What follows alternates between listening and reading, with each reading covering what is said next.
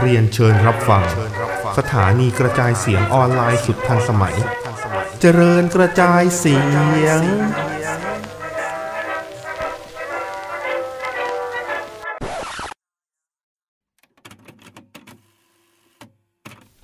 Soundtrack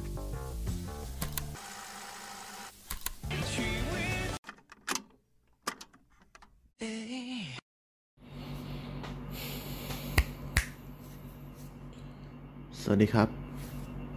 กลับมาแล้วกับรายการ s o u n d t ็ g ชีวิต EP ที่ 5 หลังจากที่หายไปประมาณ 2-3 เดือนได้รู้สึกเหนื่อยมากกับชีวิตช่วงที่ผ่านมาก็เลย คิดว่าอาจจะต้องพักอะไรที่มันรู้สึกเหนื่อยในการทำลงไปวันนี้เป็นวันที่ 2 ตุลา ปี 2020 เป็นช่วงปลายฝนต้นหนาว ก็เลยคิดว่าอ่าควรจะออกมาทำรายการได้แล้ว แล้วก็อยากพูดถึงเพลงที่เราฟังตอนฝนตก หรือเพลงที่มีความหมายเกี่ยวกับฝนหรืออะไรประมาณนี้แหละ ให้มันเข้ากับช่วงฤดูที่ผ่านมา ซึ่งฤดูที่ผ่านมาก็ไม่ได้อัดรายการเลยเกี่ยวกับฝน เพราะฉะนั้นก็เลยจะมาแปะในช่วงปลายฝนต้นหนาวอย่างเงี้ยแหละเคยมีความรู้สึกไหมว่า บทเพลงเพลงหนึ่งที่ฟังตอนฝนตกเนี่ยมันกับฟังตอนธรรมดาเนี่ยแบบฝนไม่ตก แดดร้อนๆหรือตอนกลางคืนอย่างเงี้ย มันมีช่วงอารมณ์ใช้คำว่าช่วงความว่าห่วงอารมณ์ มันมีห่วงอารมณ์ที่แตกต่างกัน เช่นว่าอย่างโฮนก็เป็นวงที่ทำเพลงในอัลบั้มแรกแล้วก็ประมาณครึ่งอัลบั้มของอัลบั้มสองออกมาที่เราฟังแล้วอยู่ในเลนตอนกลางคืน ฟังตอนฝนตก ฟังตอนหน้าหนาวบ้าง มันก็จะมีเหมือนกันเราเราที่มีเพลงที่ต้องฟังในตอนฝนตกเท่านั้นถึงจะอิน คือปกติก็ฟังได้แหละ แต่มันก็ไม่ได้อินไปเท่ากับตอนที่ฟังตอนฝนตก โอเค เริ่มเลยก็ได้ วันนี้ไม่มีคนโทรหาเนาะเพราะว่าอัดวันศุกร์แล้วก็อัดตอนบ่ายด้วย แล้วเดี๋ยวก็จะลงวันเนี้ย ก็เลยมันฉุกแล้วหุกกลัวว่าตัวเองจะหมดไฟก็เลยมาอัดก่อน โอเค เข้าสู่ playlist ของเราเลยละกัน เพลงแรกมันคือเพลงฝน ของเบิร์ดกับฮาร์ทแล้วก็อยู่ในช่วงเวลาเดียวกับสัญญาหน้าฝนของคาราบาวเพลงนี้เราฟังครั้งแรกๆก็เด็กอะน่าจะประมาณขึ้นประถม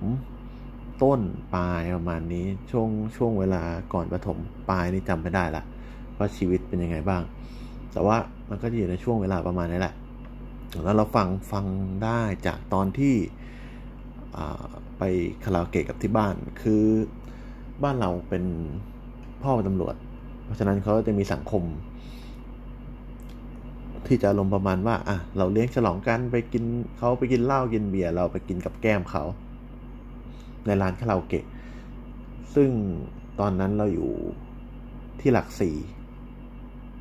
แถวหลักสี่มันจะมีร้านคาราโอเกะที่ มันไม่ใช่แหล่งซ่องสุม ไม่มีเด็กนั่งดิ้ง แม่งเป็นร้านเหล้านั่นแหละ แต่ว่าเปิดห้องคาราโอเกะในยุคสมัยนั้น จะมีร้านอย่างนี้เยอะมาก ก่อนที่มันจะต้องปรับเปลี่ยนตัวเองมาให้มีเด็กนั่งดิ้งเพื่อเรียกคนเข้า อันนี้พอทำร้านเหล้าก็พอจะรู้ว่ามันเป็นยังไงเนาะอ่าพอมันเป็นอย่างนั้นปั๊บ มันไม่มีเด็กนั่งดิ้ง มันเหมาะกับการเอาครอบครัวไปนั่งกินข้าวอาหารอร่อย มีห้องคาราโอเกะเดียวให้ โอเค บ้านเราก็ไปกัน บ่อยอยู่บ่อยอยู่ประมาณหนึ่ง ตกเดือนหนึ่งเราน่าจะได้ไปสองครั้งเป็นอย่างต่ำตอนนั้นก็ไปกับครอบครัวพี่ชายก็ไปแล้วก็ไปร้องเพลงด้วย ตอนนั้นก็มีไม่กี่เพลงหรอกที่ร้อง ก็อารมณ์ไอ้น้ำทั้งที่เด็กๆก็ไม่ชอบไอเอ็นนะนะ แต่ว่าไอ้น้ำเป็นวงที่ เออวะแม่งโจะชิบหายเลย แล้วก็มาชอบที่หลังหลังจากที่พอเริ่มเปิดใจฟังเพลง อื่น ๆ ที่นอกจากแกรมมี่ฟังร้องเพลงพี่แบงค์พี่ตูนบิ๊กแอสโปเตโต้ก็ประมาณเนี้ยก็วัยรุ่นเด็กอยากเป็นวัยรุ่นอะอแต่ว่าหลักๆเลยก็คือที่เราได้ฟังเพลงฝนของเบิร์ดกับฮาร์ทกับสัญญาหน้าฝนฟังจากพ่อและเพื่อนที่เขาร้องกัน ซึ่งมันพอเรากลับมาฟัง เฉพาะตอนหน้าฝน ไม่ใช่เฉพาะตอนหน้าฝนอาจจะเป็นเฉพาะช่วงนี้แหละ ด้วยความที่อยู่กับตัวเองบ่อย แล้วก็ได้นั่งดูฝนตก เราก็จะพอเปิดเพลงนี้ปั๊บภาพมันก็จะย้อนกลับมาว่าไอ้ร้านนั้นหน้าตาแม่งเป็นยังไง เราไปนั่งตรงไหน เรามีกิจกรรมอะไรร่วมกับครอบครัวบ้างอะไรบ้างตอนเด็กๆอะไรเงี้ย เออก็ทำให้เราย้อนกลับไปนึกถึงตอนนั้น โตมากหน่อย ก็ ไม่ไม่มากเลย ไม่ไม่ไกลก็ประมาณปีสองปี เราได้ผ่านช่วงชีวิตที่ได้เป็นเด็กเกาะบอก เข้าไปร้านเกมร้านเน็ต ช่วงนั้นอินเทอร์เน็ต การติดเน็ตที่บ้านมันแพงมาก เพราะว่ามันใช้จ่ายเป็นชั่วโมง ถ้าจะไม่ผิดจะตกอยู่ที่ประมาณสามห้าชั่วสามหรือห้าชั่วโมงเนี่ยร้อยกว่าบาท มันจะมีเก้าสิบเก้าบาทกับร้อยเก้าสิบเก้าบาท น่าจะเป็นสามชั่วโมงกับห้าชั่วโมง เออ ก็แพงเด็กไม่มีตังจ่าย เก็บตังค์ไปทำอย่างอื่นดีกว่า ซื้อการ์ตูน ซื้อแผ่นแวมพายรู้สึกว่าคุ้มค่ากว่า ที่จะต้องมานั่งโหลดเน็ตทุกนั้นก็เลยต้องเข้าร้านเน็ต แล้วก็ไปค้นพบเด็กกอบอกที่ร้องเพลง 18 ฝนของพี่เสือธนาพล คือมันไม่มีอะไรน่าจดจำมากมายไปกับความเพราะของเพลงหรอกแต่ว่าไอเด็กเฮียนี่แม่งเสือกร้องเพลงเนี้ยในท่อนทุก ตั้งแต่เราเริ่มจ่ายชั่วโมงแรก จนจบชั่วโมงสองอะคือมึงร้องท่อนเดียว แล้วก็ร้องตอนเกาะเบาะ แล้วกูก็ไม่เข้าใจว่าไอคนที่มึงเกาะเบาะมันไม่หันมาต่อยมึงได้ยังไงวะเออก็เป็นช่วงชีวิตที่แบบว่าเฮียอะไรของมึงวะเนี่ยแล้วมันไม่ได้ร้องแค่วันเดียวอะคือไปเจอมันอีกวันก็ร้อง ไปอีกสองวันแม่งก็ร้องแบบเออโอเคได้มึงเยี่ยมไปเลยเพื่อน โอเค เราสคริปช่วงเวลาและฉละ แล้วก็ขอเข้าสู่ความจริงจังนิดนึง เพลงต่อไปมันคือเพลงฤดูที่ฉันเหงาของฟลัว จริงแล้วมันมันเป็นหนึ่งในลิสต์เพลงที่ไม่เคยเอาออกจาก SD การ์ดในโทรศัพท์เลย ถึงตอนเนี้ยนะก็ยังมีเพลงนี้ค้างอยู่ว่าจะมีสักหนึ่งตอนที่จะพูดถึงเรื่องนี้ เรื่องเรื่องเพลงที่ไม่เคยลบจากโทรศัพท์ ถ้าย้อนไปในยุคสมัยนั้น มันกี่ปีวะ น่าจะสิบปีได้สิบสองสิบปีประมาณนี้ โทรศัพท์มือถือมันยังไม่ใช่สมาร์ทโฟน จอสัมผัสยังมีแค่ O2 อยู่เลยมั้งโอ้ยเรียกว่าอะไรวะ O2 หรือ โอโซนสักอย่างอะ่ะอันนั้นเป็นจอสัมผัสเดียวที่มีบนโลกใบนี้มั้งแล้วก็ยุคนั้นจะเป็นนำเด็ดมาด้วยโนเกียโมโตโรล่าซึ่งมันยังเป็นยุคกึ่งโมโนโทน แล้วก็เข้ามาเป็นโพลีมีสี แล้วก็เรียกว่าเฮียอะไรก็ไม่รู้แลปัจจุบันเนี่ย เออ แต่ว่ามันจะมีสามช่วงยุคตรงนี้จะเป็นขาวดำเป็นจุดแบบแปดบิตอะไรเงี้ย ซึ่งโทรศัพท์ที่ใส่เพลงได้เนี่ย มันจะข้ามเข้ามาสู่โพลีกับยุคนี้แหละ วิธีการเก็บของมันอะโทรศัพท์สมัยก่อนไม่ได้มีความจำเยอะเป็นหลายกิกเนาะอย่างที่น่าจะรู้กันว่ามันพัฒนามาไกลมาก ในช่วงนั้นโทรศัพท์ไม่มีความจำของตัวเอง ต้องใช้ SD card เท่านั้น SD card สมัยนั้นแพงมาก โทรศัพท์ต่อให้เรารวย โทรศัพท์บางรุ่นก็ไม่สามารถรองรับ SD card ที่ใหญ่ได้ เพราะนั้นมันใหญ่มากสุดก็อาจจะประมาณยี่สี่ไม่ใช่หกสิบสี่ร้อยี่แปดนี่คือใหญ่มากละสองห้าหกนี่ ไม่ได้แล้ว น่าจะไม่ได้ละมันก็เลยมีความจำเป็นที่จะต้องเลือกเพลง เข้ามาใน playlist ของเราที่จะต้องฟังทุกวันเนี่ย ใส่ลงไป ซึ่งมันจำนวนจำกัดมาก เพลงเพลงหนึ่งถ้าถ้าไม่รู้กันก็จะอธิบายครับว่าเพลงเพลงหนึ่งเนี่ยมันจะใช้ความหนักจะมีความหนักประมาณ5ถึง10 meg ไม่เกินหมายความว่ายิ่งเราหาเพลงที่ ชอบได้ไม่ได้ไม่ได้หมายความว่ามึงจะเอามาได้ทั้งระบัมอะมึงต้องคัด แล้วก็เลือกเพลงที่มันมีความจุน้อยที่สุดเพื่อที่จะยัดให้มันเยอะที่สุด และฟังได้มากที่สุด อืมช่วงนั้นก็เลยลำบากนิดหน่อย ก็เลยอย่างที่เคยบอกไปใน EP กันก่อนหน้านี้ว่าเออเราก็เปลี่ยนมาฟังวิทยุบ้างอะไรบ้าง เพื่อให้แบบว่าคลายความเบื่อได้ได้ตามกระแสได้ได้คุยกับคนนี้คนนู้นคนนี้ได้อะไรเงี้ย เพลงไม่รู้ฉันเงาก็เป็นอีกเพลงหนึ่งที่สะเทือนใจเด็กวัยรุ่นในตอนนั้นตัวเองก็เป็นวัยรุ่นแหละเออแม่งเรียกได้ว่าวัยรุ่นว่ะ ก็พูดถึงเรื่องความเจ็บช้ำของการรอคอยและคิดถึง แล้วก็ได้ดู MV ใน Channel V ก็รู้สึกว่าโหเพลงนี้แม่งสุดยอดมากเลยว่ะ พี่คิวแม่งโคตรเก่ง ฟัวแม่งเป็นวงที่ ตอนนั้นถ้าจะไม่ผิดเขายัง เออ มันก็ต้องแน่อยู่แล้ว มันไม่เก่าขนาดนี้เนาะเออ แต่ว่าตอนนั้นเขาก็เจ๋งในระดับที่ทำให้เด็กวัยรุ่นสนใจได้ เด็กวัยรุ่นที่เป็นเด็กกระโปงอะเราต้องแยกก่อนนะว่าเด็กวัยรุ่นธรรมดาทั่วไปในสมัยนี้กับเด็กกระโปงในสมัยนู้น วิธีการเลือกฟังมันไม่เหมือนกัน โอเค ฟัว ออกเพลงนี้มาในอัลบั้มวันนิลามั้ง แล้วเราก็ติดฟัวมาตั้งแต่ตอนนั้นอืมโอเค ประมาณนี้แล้วดูฉันเหงา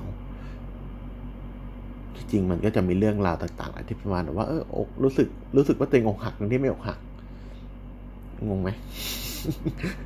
คือพอฟังเพลงมันก็จะมีอารมณ์ feeling นั้นไปด้วย พอฝนตกก็จะยิ่งรู้สึกตามไปด้วย แต่ก็ยังไม่รู้สึกถึงความไม่รู้จักถึงความรักขนาดนั้น โอเค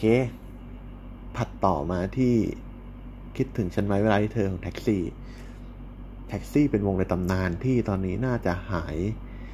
ไปแล้วมีโผล่มาบ้างตามพวกรายการร้องเพลงมั้งนะ เคยเห็นคลิปที่เขาตัดมาใน Facebook อยู่ประปราย ก็พี่กบกับการควงกีตาร์ในตำนานของเขา ซึ่งมันควร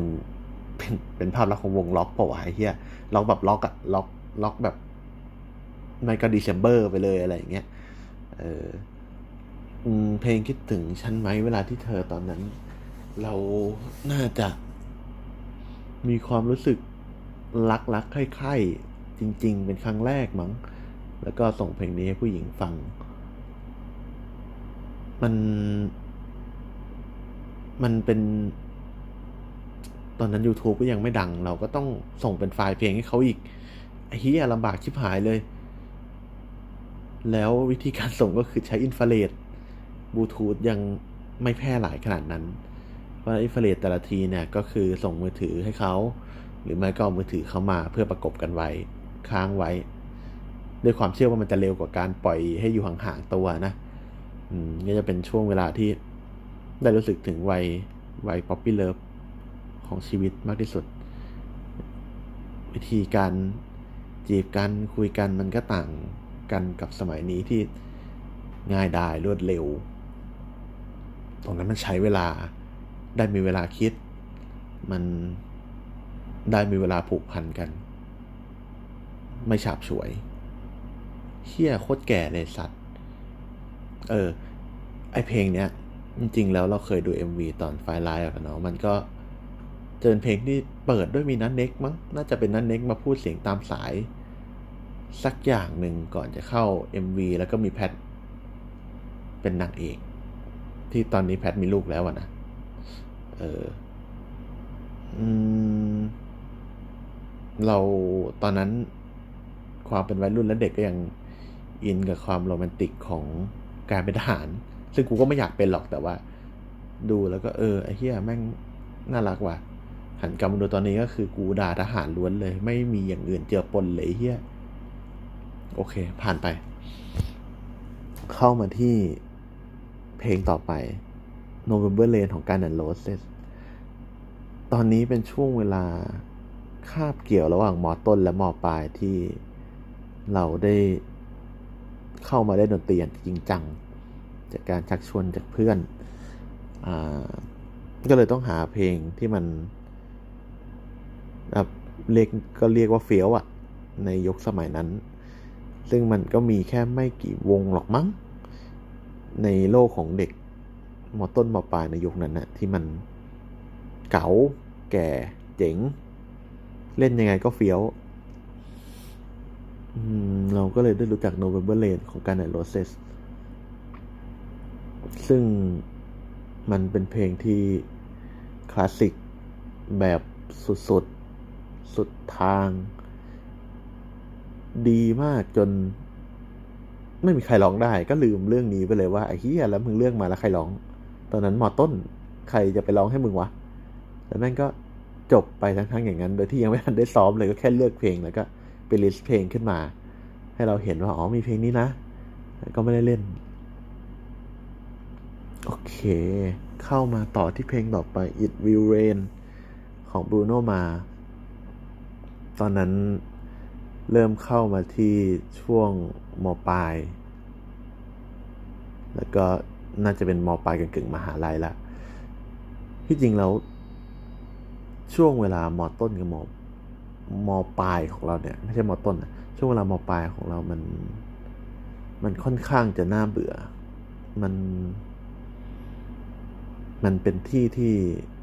เรียกได้ว่าเราไม่ได้เลือกที่จะอยู่อะ แต่ว่าต้องอยู่ด้วยเหตุผลบางอย่าง มันเลยทำให้ไม่เข้าใจ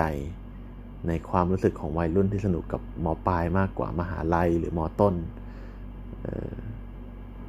ดูเป็นเด็กมีปัญหาเนาะเฮียอะโอเค It Will Rain ของบูโนมาที่เข้ามาตอนหมอปลายตอนนั้นก็เข้าวัยรุ่นที่เรียกได้ว่าโตเต็มที่ละ เป็นวัยรุ่นที่มีความรัก มีความคึกขนอง แล้วก็มันเป็นช่วงที่รักเลิกกับแฟนเยอะเออหมายถึงหลายๆคนนะ ไม่ใช่ว่ากูมีเป็นสิบคนยี่สิบคนนะ แต่หมายหมายถึงในหลายคนที่แบบว่า เป็นช่วงที่มีการผัดเปลี่ยนแฟนเยอะแบบว่าคบคนนี้เลิกคนนู้นคบคนนู้นเลิกคนนี้ แล้วก็เป็นเรื่องมาเล่าให้คุยกับเพื่อนฟังร้องไห้ โทรหาเพื่อนจีบคนนู้นโทรหาคนนี้เป็นยุคของการเปลี่ยนผ่านของโซเชียลมีเดียด้วยมันก็เลย มันก็เลยค่อนข้างจะซับซ้อน มันมีทั้ง MSN มันมีทั้งสมาร์ทโฟนที่ใช้อินเทอร์เน็ตได้แล้ว มันเริ่มมีการเข้ามาของไลน์ตอนแรกจะเป็นพวก WeChat ก่อนวีพวกอะไรอย่างเงี้ย เล็กๆมาก่อนแล้วค่อยเข้าไลน์อืม ก็คิดไว้ว่าตอนนั้นเรา เราเริ่มเก่งภาษาละว่าฟังเพลงแล้วอ่านเนื้อ ก็เข้าใจความหมายอะไรอย่างเงี้ย ก็ฟังแล้วรู้สึกว่าบุญนมาแม่งเก่งจังวะ เพลงนี้มันเศร้าจังวะ เพลงนี้มัน เอาพูดตรงๆ ถ้ามองย้อนกลับไปตอนนี้ เพลงแม่งก็คือ มันน้ำเน่าอะ มันแบบว่า โอ้ยฉันจะตายแล้วมึงอันนี้อันนั้นหน่อยอะไรเงี้ย แต่แบบในยุคนั้นนะเนาะด้วยความที่เป็นวัยรุ่นคือขนองมันก็รู้สึกว่าเพลงนี้มันโอ้โคตรเศร้าซึ้งจินใจเหลือเกิน แล้วก็คิดไว้ว่าถ้าบูโนมามาไทยกูจะต้องไปให้ได้แล้วพอมันเสือกมาจริงกูก็ไม่ได้ไปเพราะกูไม่มีตังค์อย่างนี้เฮียโคตรเจ๋งโอเค ผ่านหมอปลายอย่างรวดเร็ว เพราะว่ากูไม่มีความทรงจำอะไรดีๆเลย มาที่ช่วงมหาวิทยาลัย มหาลัยเป็นช่วงที่เราได้ รู้สึกว่าได้ปลดปล่อยความเป็นตัวเองออกมาอย่างเต็มกำลังมาก เราได้เลือกเพลงของตัวเองที่ได้ฟังโดยที่ไม่ต้องห่วงเพื่อนว่ามึงจะต้องฟังเพลงนี้กูฟังอย่างนั้นมึงฟังอย่างนี้กูฟังไม่ได้นั่นนี่ มันเป็นที่เปิดที่แบบว่า เหมือน เหมือนมันมีสักอย่างเหมือนเหมือนเรา เคยเห็นหนังหรือการ์ตูนสักอย่างไว้ที่พอถึงฉากปลดปล่อยมันจะยิงหัวตัวเอง แล้วทุกอย่างก็กระจายออกมาเป็นไอเดียอะไรเงี้ยนั่นเหมือนอย่างนั้นเลยเว้ยเราเหมือนได้ปลดปล่อยตัวเองออกมา คนแรกที่เราได้ฟัง จากหลังจากการที่ สลับไปสลับมาคือ ช่วงเวลาเดี๋ยวจะไล่ทำหลัง ช่วงเวลาประถมเนี่ยก็คือฟังแมสแมสเด็กๆฟังกันใครก็ฟังอะไรอย่างนี้ใช่ไหมฟังตามคนรอบตัวอพอเข้ามาต้นมีเพื่อนที่ฟังเพลงวินนู่นวินนี่สังคมเราเริ่มเปิดกว้างขึ้น เราเลิกที่จะฟังตัวเองได้เป็นช่วงเวลาที่ดีในระดับหนึ่งของชีวิต ก็ฟังไปเรื่อยไปเปื่อยได้อะโอเค แต่พอเข้ามอปลายเราเหมือนต้องกลับไปอยู่ในสถานที่อีกที่หนึ่งที่มัน ไม่สามารถเปิดอะไรได้มาก ไม่มีคนคุยกับเราเรื่องนั้น ไม่มีคนคุยกับเราเรื่องนี้ มันก็เลยอึดอัดพอได้ขึ้นมหาลัยมันก็เลยได้ฟังเพลงอินดี้เหมือนตอนหมอต้นเดะเลย เหมือนกับเหมือนชีวิตกู skip ไปสามปีอะถ้าถ้าไม่นับเรื่องความรู้ที่เข้ามาในหัวซึ่งก็ไม่มีจริง ๆ แหละ เพราะว่ากูก็เรียนสาย art โรงเรียนก็ไม่สอนคุยอะไรกูเลย ออพอเข้ามาในช่วงมหาลัย คนแรกที่เปิดโลกของเราคือพี่เล็กที่คาเฟ่ตอนนั้นเราดู MV ความบังเอิญแต่จริงแล้วความบังเอิญ MV น่าจะออกมาตอนประมาณเราอยู่มปลายปะวะ น่าจะประมาณนั้น แต่ว่ามาอินจริง ๆ แล้วก็ฟังเพลงของแกจริง ๆ ก็คือมหาลัย เพราะว่ามีรุ่นพี่ที่ชอบเยอะ ในตอนนั้นนะเพราะว่าแกก็เฟี้ยวมาก แกเป็นวันแมนแบนอะคนเดียวแต่เล่นทุกอย่าง อัดทุกอย่างสตูดิโอทุกอย่างทำให้เราเห็นรู้สึกว่ามันเป็นโปรเซสของวงหลาย ๆ วงของฝั่งต่างประเทศที่เขาทากัน ซึ่งเรายังไม่รู้ว่าคนไทยเขาทากันอย่างนี้หลายวงหรือเปล่า แต่ว่า อันเนี้ยเขาพูดออกมาได้เต็มปากว่าเขาทำก็เลยไอ้เชี่ยเนี่ยแหละวะ มันเป็นเพลงความบังเอิญของกิซซี่คาเฟ่ลืมพูดชื่อเพลงขอโทษ ความบังเอิญกิซซี่คาเฟ่เป็นเพลงที่เนื้อเพลงออกแนวแต่แซะผู้หญิงด้วยซ้ำว่า มันมันแปลกอะนะ จากที่เราเคยฟังเพลงแบบว่าต้องมาขอร้องผู้หญิง ขอโทษผู้หญิง มานั่นมานี่ต้องคอยรู้สึกผิดนั่นนี่กับการเป็นว่าเพลงนี้แม่งฉีกทุกกฎเกณฑ์ของการแต่งเพลงยุคนั้น เพราะว่าก็ไอ้เฮียกูฝนตก แล้วรถเสีย มันก็มีแค่มึงกับกูอะไรอย่างเงี้ยเออความรู้สึกมันก็จะเป็นประมาณนั้นซึ่งเออเชี่ยแม่งต้องอย่างนี้เดี๋ยววะเพลงที่กูจะได้ฟังในชีวิตเนี่ยหลังจากนั้นก็เปิดเข้าสู่ช่วงยุคทองของการฟังเพลงของเรา เพลงต่อไป เป็นเพลงเก็บผ้าของเยลโลแฟงตอนนั้นเป็นช่วงที่พี่เต๋อหนอพลเนาะ ต๋อหนอพลทำหนัง เรื่องแรก 36 ฉายที่เฮาด้วย แล้วก็ตอนนั้นเราเรียนมหาลัยชื่อดังย่านพัฒนาการอะเนาะซึ่งมีสองวิทยาเขต เดี๋ยวคนจะไปคิดอีกก็เป็นอีกที่หนึ่ง เป็นมหาลัยชื่อดังที่มีสองวิทยาเขต แต่เราเรียนพัฒนาการ เราไม่รู้ว่าเฮาตอนนั้นเฮาซีเอแม่งใกล้กับพัฒนาการมากด้วยการแค่นั่งรถไม่ถึง 15 นาทีก็ถึง กูก็ไม่รู้เรื่องไม่ได้เสิร์ช Google เป็นคนที่ low-tech เหี้ยวันๆก็ทำงานอย่างเดียว แล้วก็กินเหล้ากับเพื่อน แม่งก็เลยทำให้ไม่ได้เสพหนังในช่วงนั้นรู้สึกตัวตัวโง่มากเลย แม่งพลาดเวลาสามปีไปมันรู้ปีสุดท้ายว่าเฮาอยู่ใกล้ ก็เลยได้ไปดู ซึ่งไม่ทันแล้วไอ้เฮี้ยอะเข้าต่อเรื่องเข้าเรื่องต่อ อ่า ตอนนั้นเก็บผ้าของเยลโลแฟง ก็เป็นวงอีกวงหนึ่งที่เรียกได้ว่า ที่จริงเราไม่ชอบใช้คำว่าอินดี้เลยเรียกว่าแนวดนตรีอิสระก็ได้แล้วกัน ก็คือมันก็คือคำแปลแหละ แต่ว่าเราไม่ชอบที่คนไทยใช้คำว่าอินดี้เพราะว่า เราเชื่อว่าแนวดนตรีอินดี้มันจริงก็อยากพูดว่ามันไม่มีจริงนะแต่มันมีจริงว่ะเหี้ยเออ แต่แบบ ไม่ต้องเหมารวมคนอื่นว่าไอ้คนนี้ฟังเพลงนี้แม่งอินดี้อะไรเงี้ยเรารู้สึกว่ามันเป็นการทำให้ช่วงทำให้คนคนนั้นหมดความ มันมันเป็นการบั่นทอนความรู้สึกของคนคนนั้นนะเออมันเหมือนการเหยียดแหละ แต่จริงมันก็ไม่ได้เหยียดนะมันก็แค่แบบว่าเขาเข้าไม่ถึงก็เลยเรียกเหมือนว่าอินดี้หรือติดเงี้ยคือเป็นคำที่เราไม่ชอบทั้งคู่เลย เพราะว่าพอเรียนสายนี้แม่งเจอคนเรียกอย่างนี้เยอะมากจนแบบว่า กูก็เหมือนมึงกันแหละกูแค่ฟังเพลงให้เหมือนมึงแค่นั้นเองก็คนธรรมดาเพราะว่าจะมาตรงมาติดเฮียอะไร เออ นั่นแหละ ก็เดลโลแฟงตอนนั้นถูกเรียกว่าชื่อวงทานยาเหมือนฮีมในฝั่งไทย ตอนแรกรานว่าเฮมซะ H A I M เออ ซึ่ง ก็เหมือนเหมือนเหมือนขนาดไหมไม่ได้ไม่ได้เหมือนในลักษณะด้านดนตรี แต่ว่าเรารู้สึกว่าเหมือนในลักษณะของการในในลักษณะไลฟ์สไตล์ของวงมากกว่า ซึ่งก็โหเชี่ยเต๋อแม่งเลือกเพลงนี้มาในหนังเรื่องนี้ทำให้น่าดูไปขั้นหนึ่ง ซึ่งกว่าจะได้ดูหนังเรื่องนี้ก็ผ่านไปแล้วประมาณสองปี แต่ก็ ดูซ้ำไปสองรอบได้ มันในตอนนั้นนะเนาะเราก็อินกับเรื่องพวกนี้ง่าย ก็เลยรู้สึกอินไปด้วย กับส่วนต่างๆของหนังของเพลงประกอบ โอเค เข้ามาสู่ช่วงปลายๆของมหาวิทยาลัย ก็จะมีเพลง เพลงหนึ่งที่จริงแม่งไม่ได้ใส่ไว้ใน list ลืมใส่ไว้ตอนนี้ จะอธิบายว่าจะอ่านอ่าน list ที่จดไว้อยู่ แล้วมีเพลงหนึ่งลืม เป็นอีกเพลงหนึ่งที่อยู่นอกเหนือ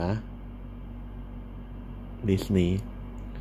มันคือเพลง The Ballad of a Man and His Sorrow ของโกเบซึ่งเป็นวงที่ underrated มากในไทย เพลงนี้เป็นเพลงที่เราได้ฟังตอนน่าจะช่วงฝึกงาน แล้วก็ อินมาก เรารู้สึกว่าเพลงมันดีมาก กีตาร์ดีมาก เสียงนักร้องอบอุ่นมาก เราฟังมันทุกครั้งที่ฝนตก และได้นั่งรถเมล์ไม่ว่าจะยังไงก็ตาม ไม่ว่าตอนนั้นจะยืนลำบาก จะนั่งแอบหลับ ก็จะต้องเปิดเพลงนี้เพื่อฟังแล้วก็ดูฝนตกที่หน้าต่างรถเมล์เก่าๆ ของประเทศไทยเน่าๆเนี่ยนะ มัน มันรู้สึกดีจริงวะมันเป็นเพลงที่ทำให้รู้สึกดีจริง ๆ คือถ้าต่อแล้วมันเป็นเพลง น่าจะเป็นเพลงเดียวในลิสต์นี้ที่ทำให้เรารู้สึกได้ถึงกลิ่นฝนจริง ๆ โอเค ถ้าสนใจก็ไปลองหาฟังดู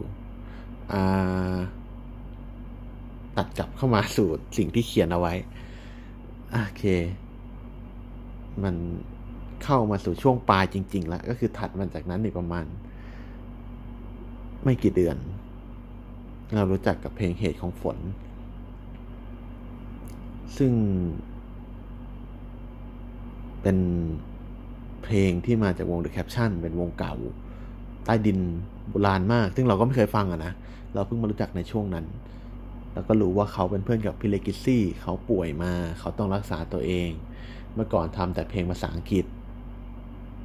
แต่ว่าเพลงเหตุของฝนเป็นเพลงแรก ที่เขาทำออกมาเป็นเนื้อเพลงไทย ซึ่งวงทั้งวงเองอะแต่งเพลงเพลงนี้ขึ้นมาเป็นภาษาอังกฤษ แล้วก็ได้พี่เล็กกิซี่ มาช่วยเก่าเนื้อให้เป็นภาษาไทยให้ อืมเอาช่วงนั้นเป็นช่วงที่อินกับดนตรีมาก เราหาบทสัมภาษณ์ เราหา interview ฟัง เราพยายามซึมซับหลาย ๆ อย่าง จากจากทั้งตัวนักร้องเองและเนื้อเพลงและดนตรี เพื่อที่จะให้รู้สึกร่วมกับมันมากที่สุด เพลงเห็นของฝนมีท่อนพีคอยู่ในช่วงแรกของเพลงคือศักดิ์ศรีที่เหลือของฉันเศษความสัมพันธ์ของเรา อันนี้แม่งเป็นอะไรที่รู้สึกว่าขนลุกอะเนี่ยแต่ตอนพูดยังขนลุกอยู่เลยว่า มันมันเป็นเนื้อเพลงที่ไม่เคยเห็นมาก่อนในเพลงรักอะมันพูดถึงเรื่องนี้ด้วยหรอ หรือว่าจริง ๆ แล้วเราแม่งมองข้ามมันมาตลอดเลยอะไรอย่างเงี้ย อืม หลายคนอาจจะไม่ชอบใจอะนะที่แบบว่าทำไมความรักเกี่ยวกับศักดิ์ศรีอะไรเออแต่เมื่อความสัมพันธ์ถึงในระดับหนึ่ง มันจะมีสิ่งเหล่านี้เข้ามาเกี่ยวข้องโดยที่คุณไม่รู้ตัว ซึ่งคุณจะมารู้แล้วหลังจากที่มันจบไปแล้ว อืม ซึ่งมันไม่ทันกับอะไรเลยก็ตามศักดิ์ศรีที่นี้ไม่ได้หมายความว่าศักดิ์ศรีค้ำข้อหรืออะไรมันมีหลาย ๆ อย่างในนั้นอยู่ อืม ถ้าได้มองกลับลงไปแล้วได้คิดถึง ช่วงเวลานั้นๆ เราจะรู้ว่ามันคืออะไรแล้วเราและเราที่มองกลับไปอินกับท่อนนี้มาก อืม ประมาณนั้นเออแล้วก็อันนี้เป็นเพลงน่าจะช่วงก่อนทำทีสิทธ์มั้งซึ่งพอทำทีสิทธ์แม่งก็เป็นมรสุมชีวิตทันทีทำให้ฟังเพลงนี้บ่อยขึ้นไปอีก บ่อยขึ้นแบบบ่อยบ่อยบ่อยบ่อยบ่อยขึ้นไปอีกเค หลังจากจบทีสิทธ์แน่นอน ฟ้าหลังฝนแม่งสดใสเสมอตามคำพูดของคนที่เคยพูดให้เราฟังหรือปลอบใจเรามาตลอด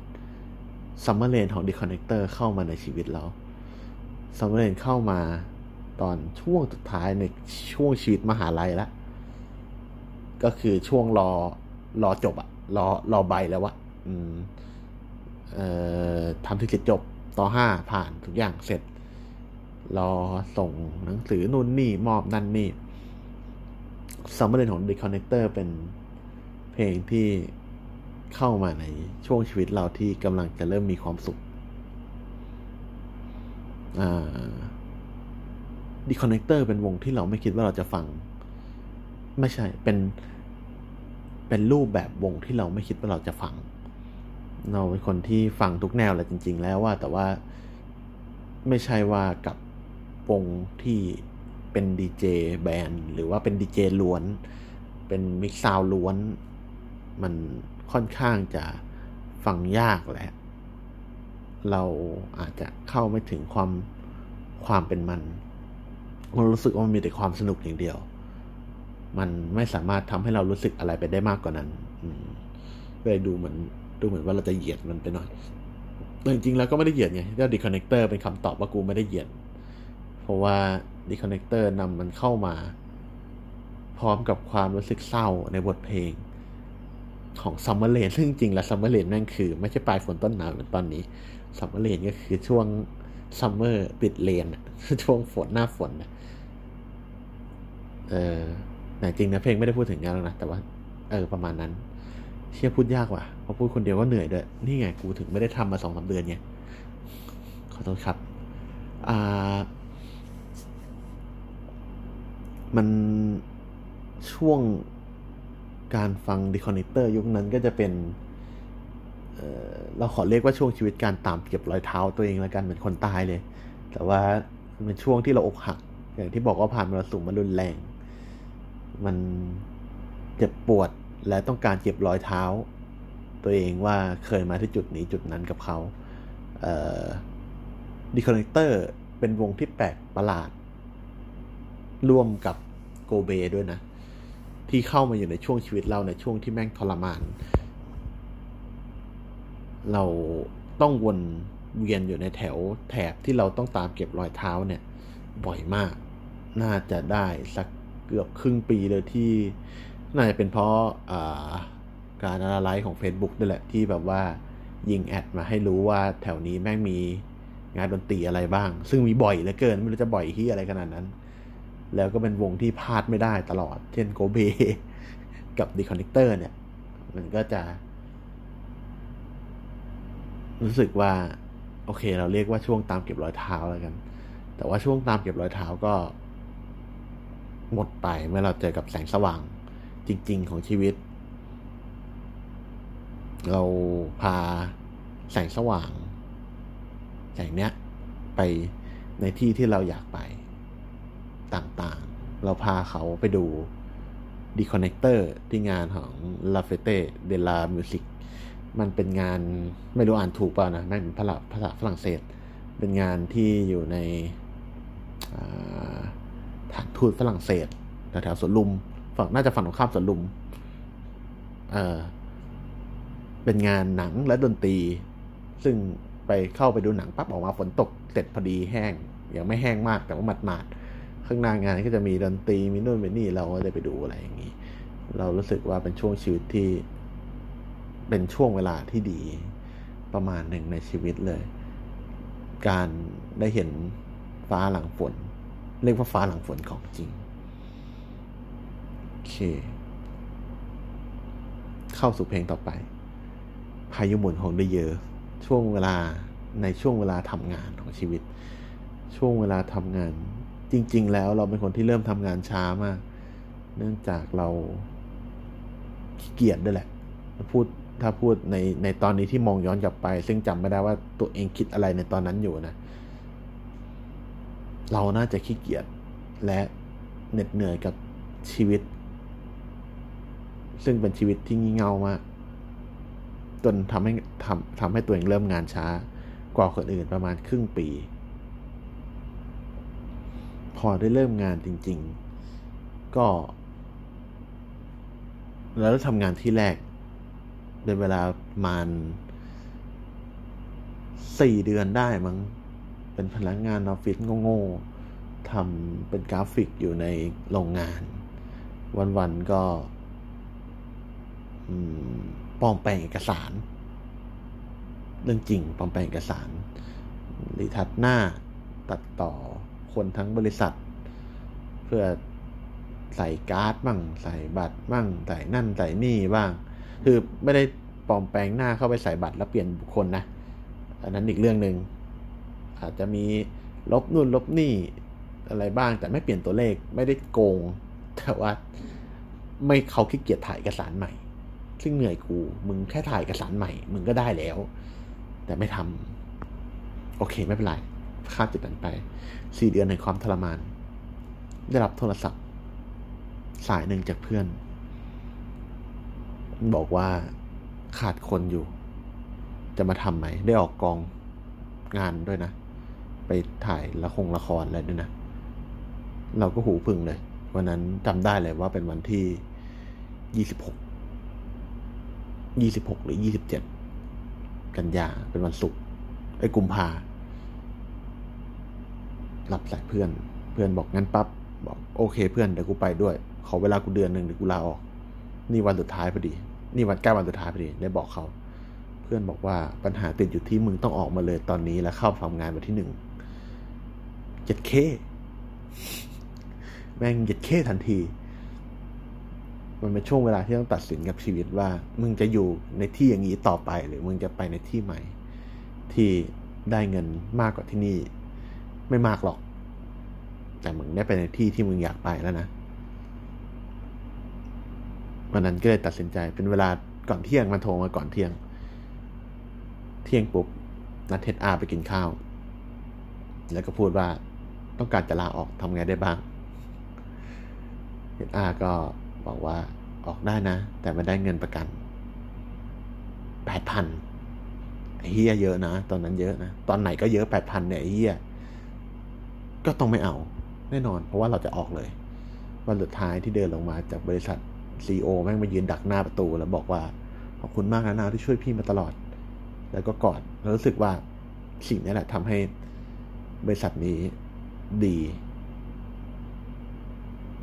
ซึ่งไม่เกี่ยวกับเนื้อเรื่องเพลงที่จะเล่าต่อไปนี้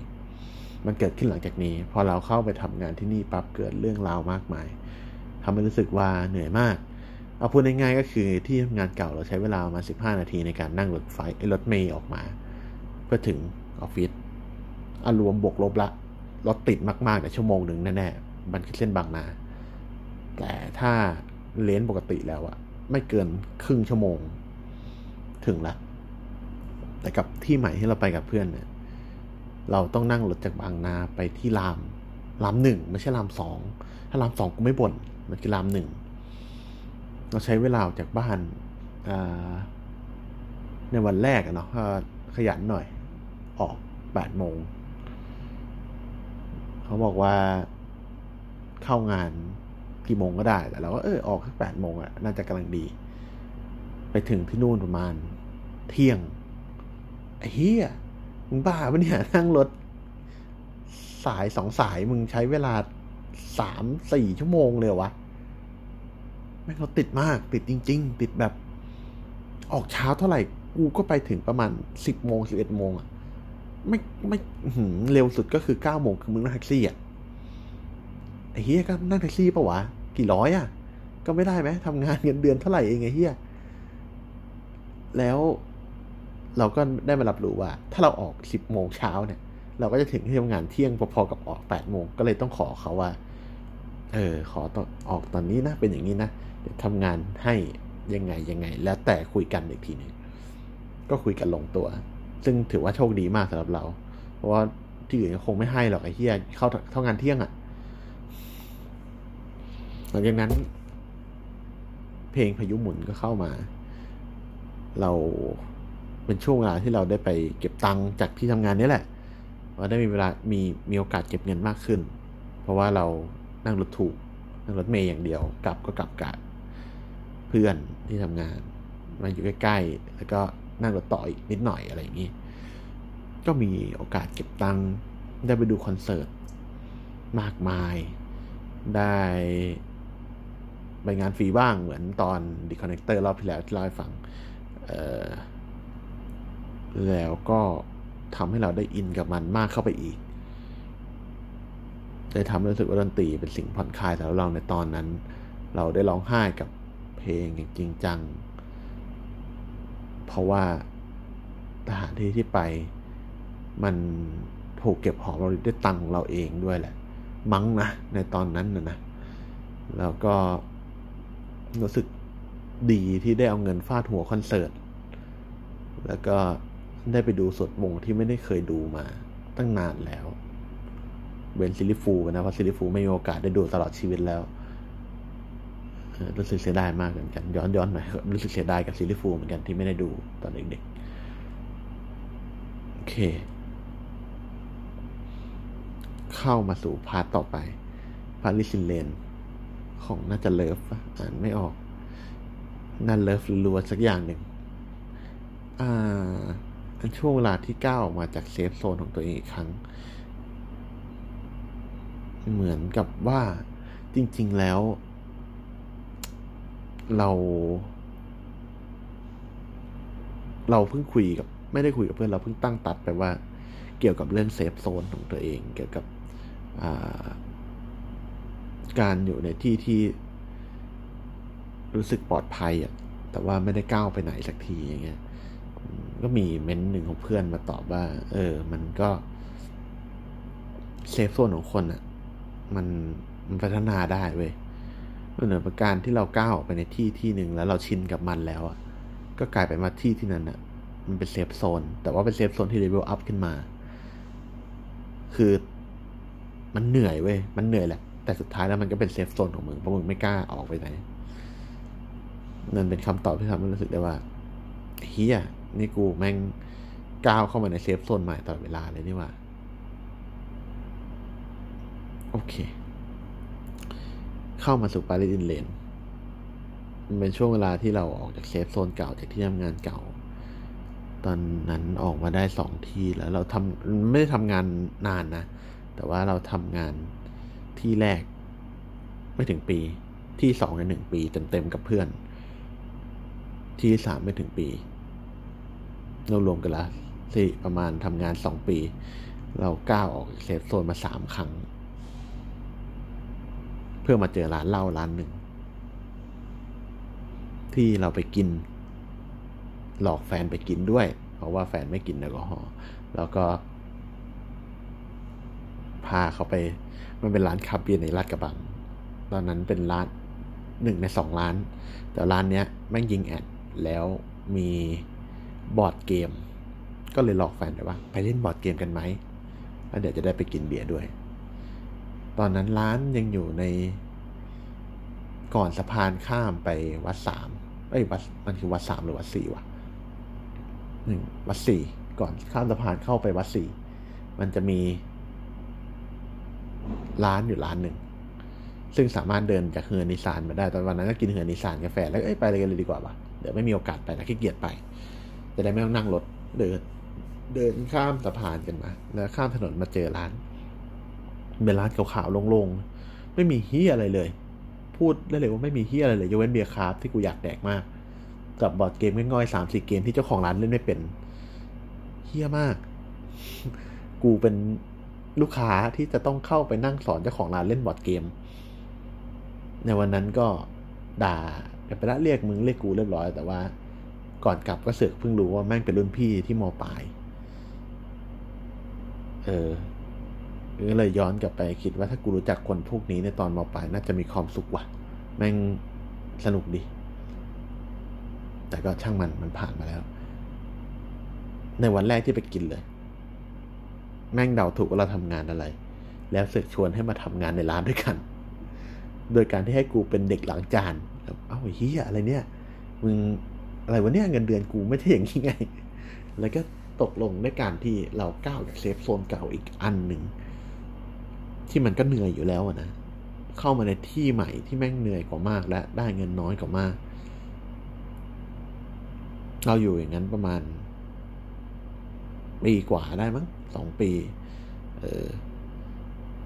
ในช่วงที่เราฟังอยู่ร้านเหล้าเราจะพยายามไม่เปิดเพลงร้านเหล้าลาดกระบัง ใครที่ไม่เข้าใจแนะนำให้ลองเข้าร้านเหล้าที่ไหนก็ได้ที่หนึ่งที่เป็นร้านเหล้าที่แบบว่ามีเด็กนักศึกษาเยอะอ่าถ้าเป็นถ้าเป็นแถวกลางเมืองหน่อยก็อารมณ์โคโค่วอล์กอะที่เข้าไปก็จะเจอเพลงแมสแมสเพลงที่เราฟังได้จากทุกที่อะร้านเราจะไม่เปิดอย่างนั้น ร้านเราเปิดดิม ดิมป๊อปซินป๊อป ซึ่งเด็กและกระบังไม่อินเลย แล้วก็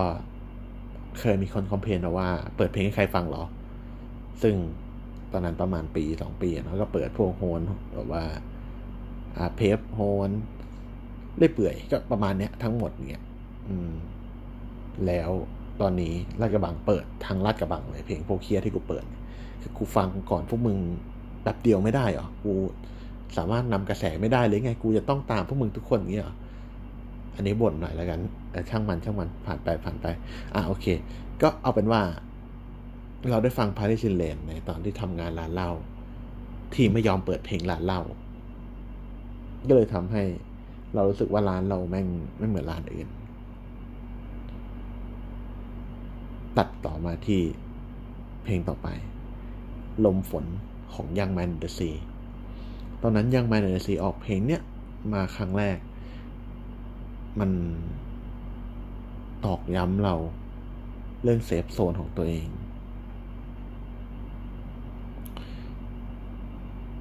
ที่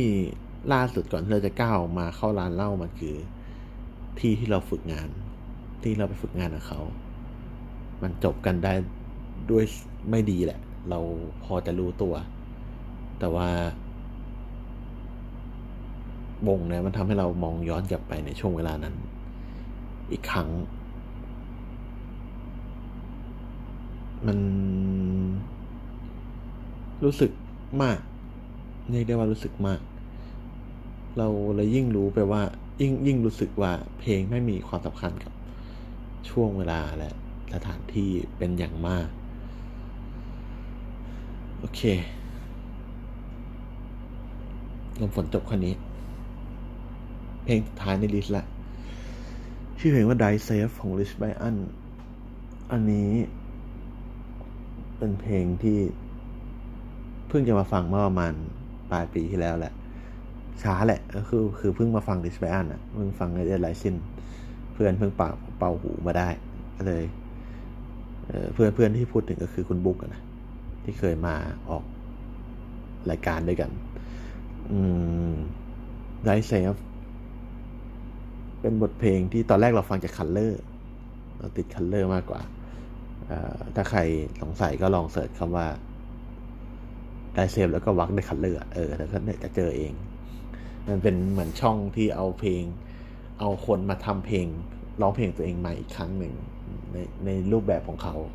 โดยที่ใช้โดยที่เปลี่ยนสี background ไปเรื่อยๆ เท่มาก อยากทำอะไรอย่างนั้นอยู่เหมือนกันแต่ว่าไม่มีตังค์โอเค ได้เซฟมันเป็นเพลงที่มาในช่วงเวลาที่เราออกจากร้านนี้แล้วแบบเต็มตัว เพราะว่าคิดว่ามันเป็นเซฟโซนที่ทำให้คนหลาย ๆ คนต้องเหนื่อยไปกับเราด้วย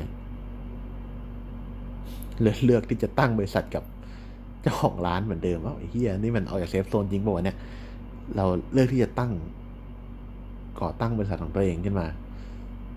เป็นโฮมออฟฟิศ แล้วก็อยู่กับกลุ่มคนเดิมๆในฐานะใหม่ ซึ่งจริงแล้วก็จากถ้าจากที่ฟังมันก็ไม่ใช่ safe มันก็ไม่ใช่การออกจาก safe zone หรอก มันก็คือยังก้าวย้ำอยู่ใน safe zone เดิม แต่เป็น safe zone ที่ up level ความเป็นหนี้ ความเป็นเจ้าคนนายคนขึ้นมา เหนื่อยมากขึ้นทุกอย่างมากขึ้นแน่นอนมันทำให้เราคิดถึงอนาคตตัวเองมากขึ้น เพลง Drive Safe เพลงแนวของ Rich Brian เป็นเพลงที่มีเสียงฟ้าผ่าอยู่ในเพลง พูดถึงการขับรถ มันทำให้เรามองเห็นภาพการขับรถในวันฝนตกหนัก ซึ่งความเป็นเราอะนะ เราเป็นคนไม่ขับรถ เด็กๆเคยเจออุบัติเหตุรถชน แล้วมันฝังใจว่ามันเจ็บ กูจะไม่ยอมเป็นคนขับรถเด็ดขาด กูจะยอมนั่ง ซึ่งตอนโดนชนตอนนั้น กูก็นั่งอยู่ ก็ไม่เข้าใจเหมือนกันว่ากลัวอะไร แต่ก็อาจจะเป็นเพราะว่าเรากลัวการทำให้คนอื่นบาดเจ็บ นั่นแหละประเด็นสำคัญ คือกล้าขี่มอไซค์แน่นอนกล้าขี่มอเตอร์ไซค์ไปคนเดียวไปไหนก็ได้ เพราะสุดท้ายแล้วเจ็บก็เจ็บที่กูคนเดียว ตายก็ตายที่กูคนเดียว กูไม่เมาเลยขับ เพราะฉะนั้นไม่อันตราย กูไม่ง่วงแล้วขับด้วยกูไม่เคย พูดได้เลย แต่ว่าการขับรถมันต่างกัน เราเคยฝึกนะ ก็ขับได้ แต่มัน ก็ไม่ใช่สิ่งที่เราอยากขับอยู่ดี เพราะฉะนั้นคนที่ขับรถก็คือแฟนเรา เพลงนี้มันทำให้เรานึกถึงว่ามันมองเห็นในสิ่งที่มันเป็นในปัจจุบันนะนะ มัน มันพูดถึง ความรู้สึกที่มีต่อคนอีกคนหนึ่ง ได้เต็มที่เหมือนกัน ในระดับหนึ่งเลยแหละทำให้เรารู้ว่า การที่ได้แค่โทรบอกเขาหรือ message หาเขาว่าเออขับรถได้ดี หรือว่าถึงบ้านแล้วบอกด้วยอะไรอย่างเงี้ย มันก็ มันเป็นอีกก้าวหนึ่งของชีวิตเราอะมันคือความรู้สึกที่อยากตื่นขึ้นมาแล้วเห็นเขามีความสุขอยู่ เออ เราเลยรู้สึกว่า เราควรก้าวจาก safe zone นั้นเพื่อมา safe zone ใหม่นี้ แล้ว เออ มัน มัน มันไม่ใช่การใช้ชีวิตไปเรื่อยๆเหมือนเมื่อก่อนหน้านี้แล้วอะมันไม่ใช่การที่เรายึดติดกับตัวเราเองคนเดียวอีกแล้วอะในช่วงเวลานี้นะในช่วงอายุนี้อะนะที่แบบว่าอีกไม่กี่วันนี้ กูก็จะเหี้ยเกือบสามสิบแล้วอะอะไรอย่างเงี้ยประมาณนั้น ก็นี่แหละ เป็นเพลย์ลิสต์ก่อน เขาเรียกว่าอะไรนะ เมื่อกี้เรียกว่าเหี้ยอะไรวะ ฝนปลายฝนต้นหนาวของเรานึกไม่มีเพลงหนาวเลย เพราะว่ามาไม่ทัน คิดไม่ทัน อันนี้แม่ง list มานานมากแล้ว list มาเรื่อยๆด้วย เออ แล้วคิดไม่ทันว่าเออมันควรจะมีเพลงหนาวด้วยนะ อ๋อ แต่ไม่ทันละไม่เป็นไรก็หน้าฝนอย่างเดียว โอเคงั้นก็เข้าสู่ช่วงสั้นๆ สุดท้ายแล้วกันว่า การเลือกสาวแท็กชีวิตของตอนนี้ เรา เราอยากเลือกให้อุ้ยหนึ่งนะ ขอเสิร์ชชื่อก่อน เขาจะได้พูดชื่อถูกๆ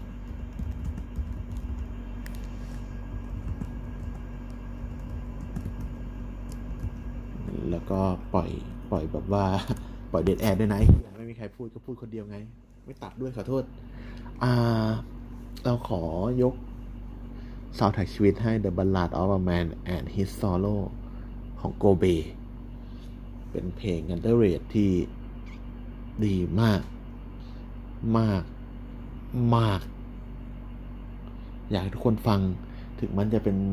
ช่วงสุดท้ายแล้วฝนดูจะไม่ตกแล้วก็ตาม แต่ว่าเพลงนี้จะเพาะมากยิ่งขึ้นเมื่อมันอยู่ในช่วงปลายฝนต้นหนาว เพราะว่าอากาศมันจะดีขึ้นเป็นพิเศษ แนะนำให้ทำเหมือนพิเศษคือนั่งมองฝนตกไหลลงที่หน้าต่างเลยเพลงนี้จะดีมากเออเราจะมีเกตมาบอกนิดหน่อย คือจริงๆแล้วที่เราชอบโกเบมากๆ เพราะว่าโกเบเป็นวงที่perform ไม่เหมือนสตูดิโอคือการอัดสตูดิโอก็จะเป็นแนวนี้ใช่ไหมเป็นอีกแนวหนึ่ง แต่พอโกเบได้ perform แล้วเขาพยายามจะยัดสิ่งใหม่ ๆ เข้ามาให้คนได้ฟังกัน คือมือกลองของโกเบคือพี่อายุพี่อายุคืออดีตมือกลองของค็อกเทลคือเป็นวงเหนือแหละ แล้วก็มีวันหนึ่งเราได้ไปงานสตริปคือเราไปงานสตริปเพราะว่าเราอยากไปดูโกเบนี่แหละ เราเพิ่งรู้ว่ารุ่นพี่เรา